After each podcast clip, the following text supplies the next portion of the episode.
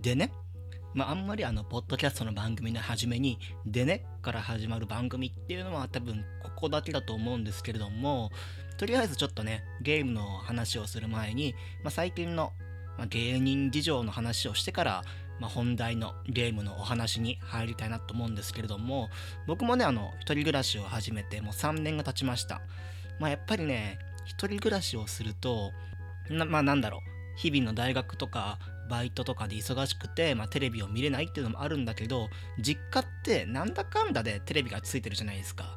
例えばその自分が興味なくてもあのご飯を家族と一緒にご飯を食べていると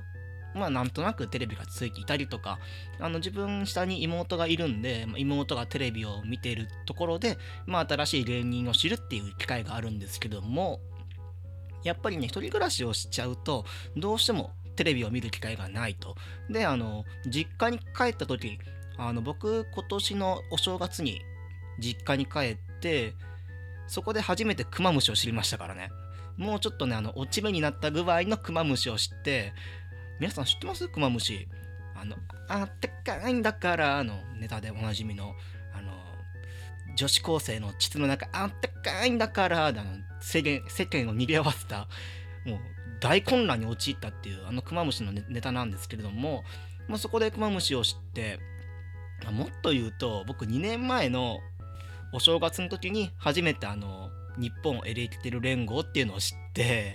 もうだいぶねあのブームがまあピーク過ぎ去った後ぐらいに日本エレキテル連合最後の仕事っていうのを見納めてそこでなんかあの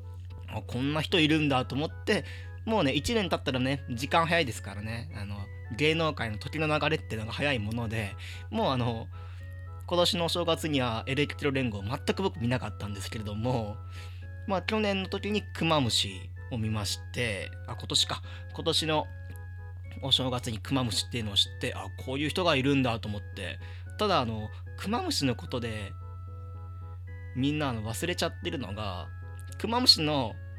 その半年か1年ぐらい前にドブロックがいたことはみんなも忘れてるっていうもしかしただけどドブロックもね結局知ったのがもうだいぶもうテレビバンバン出始めた後ぐらいにドブロックを知ってあれですからねもうあこれ今度みんなの前でやったら、まあ、ドッカンドッカン受けるんだろうなと思ったらもうまあ、かなりあの寒い状況になってたんでドブロック時代が。で今度クマムシになってクマムシの場合はねなんかミュージックステーションにも出て るし動画サイトとか見ててもあの女子高生にすごい人気があるっていうクマムシあの女子高生の膣内あったかいんだからと。あごめんそれあの俺の俺の毒電毒電波発信基地から出てるテレテレビ情報だからごめんそれ違ったわ。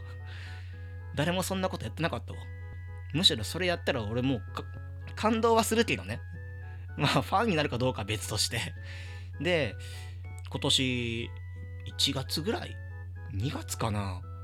ネットニュースで見たんだけど、次なんか新しい歌ネタっていうか、まあ、ある意味歌ネタかどうかわからないんだけど、今度は8.6秒バスーカっていう、あの、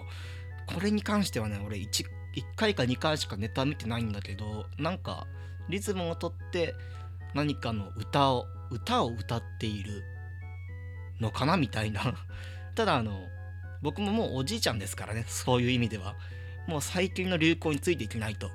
僕が知った時で YouTube の公式の再生回数が2000万回を超えているっていう。すごいなと思って。ただなんで8.6秒バスーカーなのかなってのは思うんですけれどもね。ボルトが 100m9.5 秒で世界一だからそこにあやかって9.5秒バスーカーでもいいんですけどまああの売れちゃえば名前なんてどうでもいいんですけどね。例えばあの有田哲平と,、えー、と上田晋也のクリームシチュー。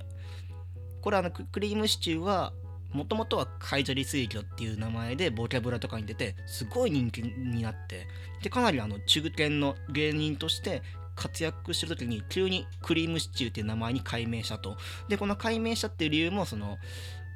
有田の方かな。有田の方が自分がそのクリームシチューが好きだからクリームシチューにしますと。まあ、その時かなりあの、世間の評判っていうのは悪かったんだよね。海砂利水魚のままで良かったんじゃないかみたいな声があったんだけど、結局なんか今もクリームシチュー売れちゃって、もう今やなんか海砂利水魚の名前を知ってる層の方が少なくなってくるからあなんかもう売れたもん勝ちなんだなと思って。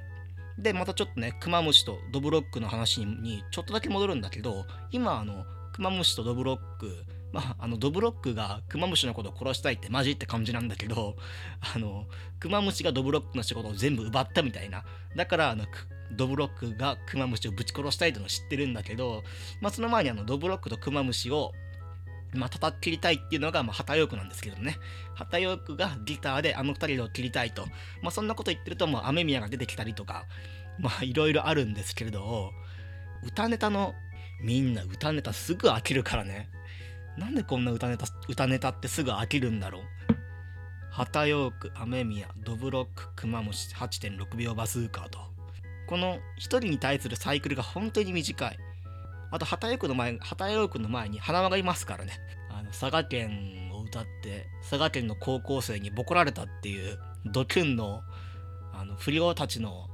鉄拳制裁を受けたでおなじみの花輪くんもいるんで、花は旗ヨーク、雨宮、ドブロック、クマムシ、8.6秒バズーカ。多分ね、一人頭1年ぐらいしか持たないってことで、あの芸能界の闇って深いんだなと思うそんな今日この頃です。というわけでジングルを挟んで、えー、今日のゲームの紹介に行きたいと思います。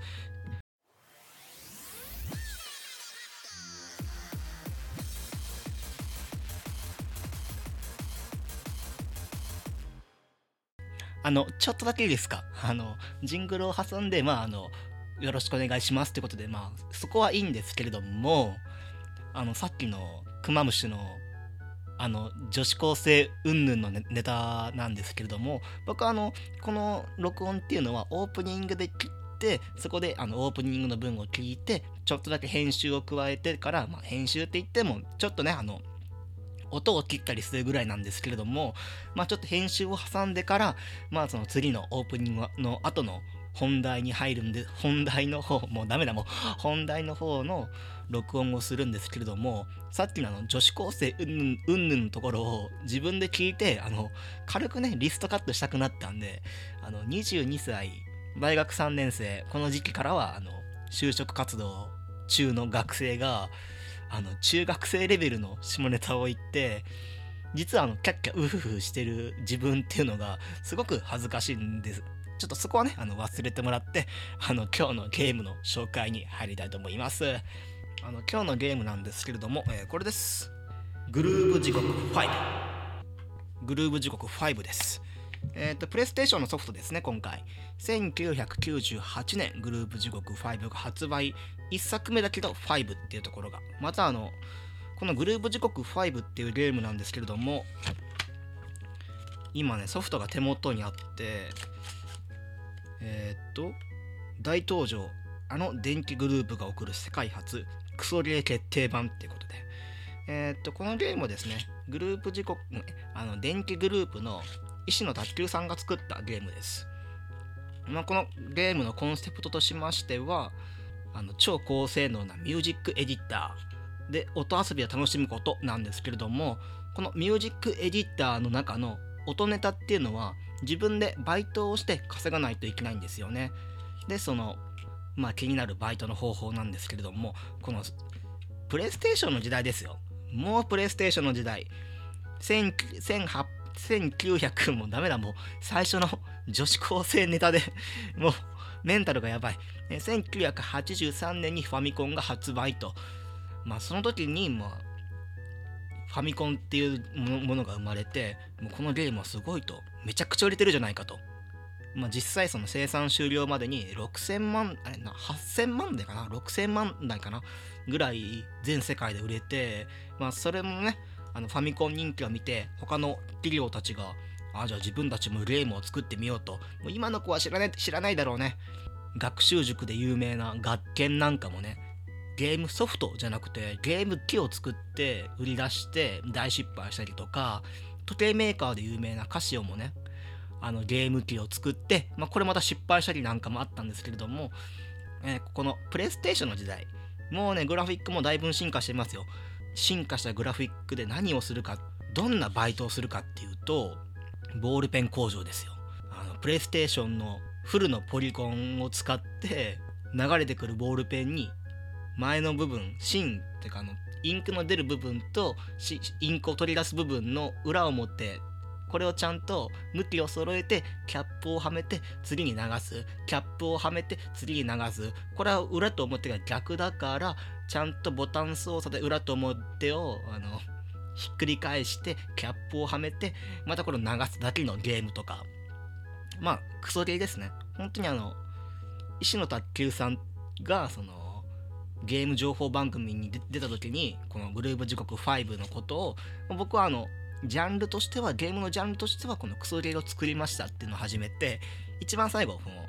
自分のゲームを説明したして後にその番組の最後に、まあ、これでこのゲーム買うんでしたらこれあの1月の8日8日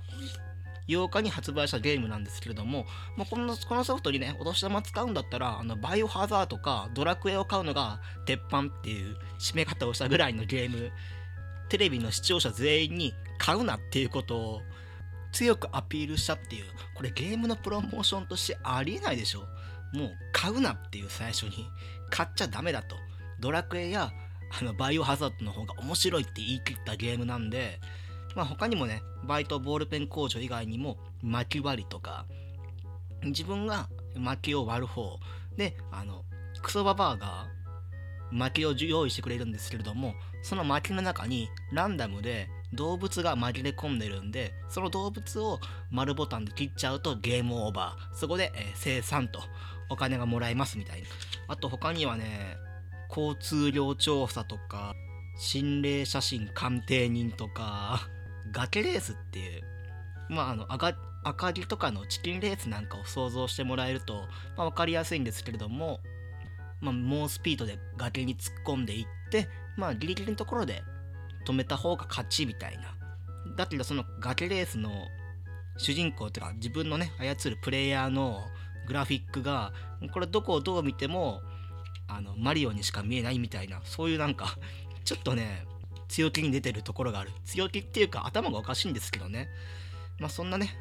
バイト。しかも1回のバイトで200円か300円とかなんですよね。このボールペン工場だとそのボールペン工場にはノルマがないと。自分が飽きるまでそのボールペンのキャップをはめてまあ飽きたところで生産と。ただねこのボールペンをはめるだけのゲームが一番ね時間の効率がいいっていうのもねまたちょっと笑えるんですけれども。さて音、音ネタの方に入りましょう。音ネタっていうのはね、あのガチャガチャでもらえます。1回100円のガチャガチャを回すと、回であの運が良ければ2種類の音ネタを手に入れれます。この音ネタっていうのも種類がありまして、バス、スネア、シーケンサーの3種類。これがですね、150種類ぐらいかな。ごめん、えー、200種類。200種類の音ネタをゲットができますと。で、そのゲットした音ネタで、自宅っていうねマップから自宅に入ってもらってその自宅のねエディターで、まあ、DJ 感覚で音ネタを組み合わせて音遊びができるっていうこのねこのゲームここがね一番優れてるっていうか本職の作ったゲームだけあってすごいそのエディターにもこだわりが見えるんですよね。例えばボタンで言いますと L2 L1、R1、R2 の 4, 4つのスピーカーから6種類の音を鳴らすことができます。この6つの種類の音ネタから1つのチャンクができます。で、このチャンクっていうのが8種類チャンクの種類が作れます。で、その8種類のチャンクの音出しとかを、音出しとか頭出しとか、まあ、切り替えとかアクションウィンドウっていうのもありまして、そのアクションウィンドウっていうのはまあ音にエフェクトをかける機能。で、この音にエフェクトをかけることによって、まあその DJ ごっこをねこのプレイステーションを使った DJ ごっこができるんですけれどもこれねなかなかあの口の説明だけじゃ難しいんで今回あの実際に録音したデータがあります、まあ、あの録音したデータっていうかまああのテレビから音を出してマイクで拾ってるだけなんですけれども、ま、そのねあの録音したデータっていうのを聞いてもらえればまあこうやってね喋るよりか分かりやすいんじゃないかなと思いますんでちょっとね、あの、それをお聞きください。多分2分か3分ぐらいです。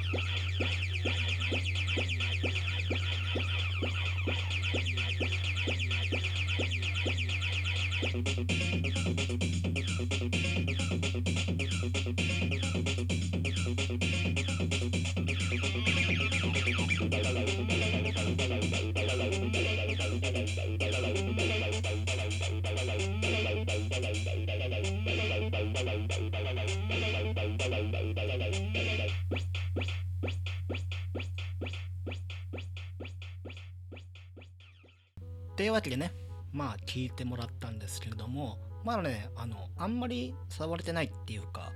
まだねこのエディター自体もまだもう23時間ぐらいしか触ってないんであんまりね上手じゃないんですけれどももしねあの気に入ってもらえればこの電気グループ5もう新品はありません。一応これ定価4800円なんですけれども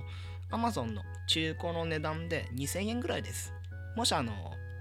DTM とか興味あるんだけどあんまりねその音楽知識もないし高いソフトも買えないっていうならこのクソみたいなバイトをしながら音ネタを集めてもらってまあこういう風にねちょっとコントローラーで触って遊んでみるっていうのももしかしたらね、まあ、あのいいのかもしれませんと。僕はねこれ十分使いこなせるまでまだまだ時間かかりそうなんでもしなんかまたいいものができましたらなんかあの皆様に聞いてもらう機会があればなって思っております。というわけであの今回はこの辺で、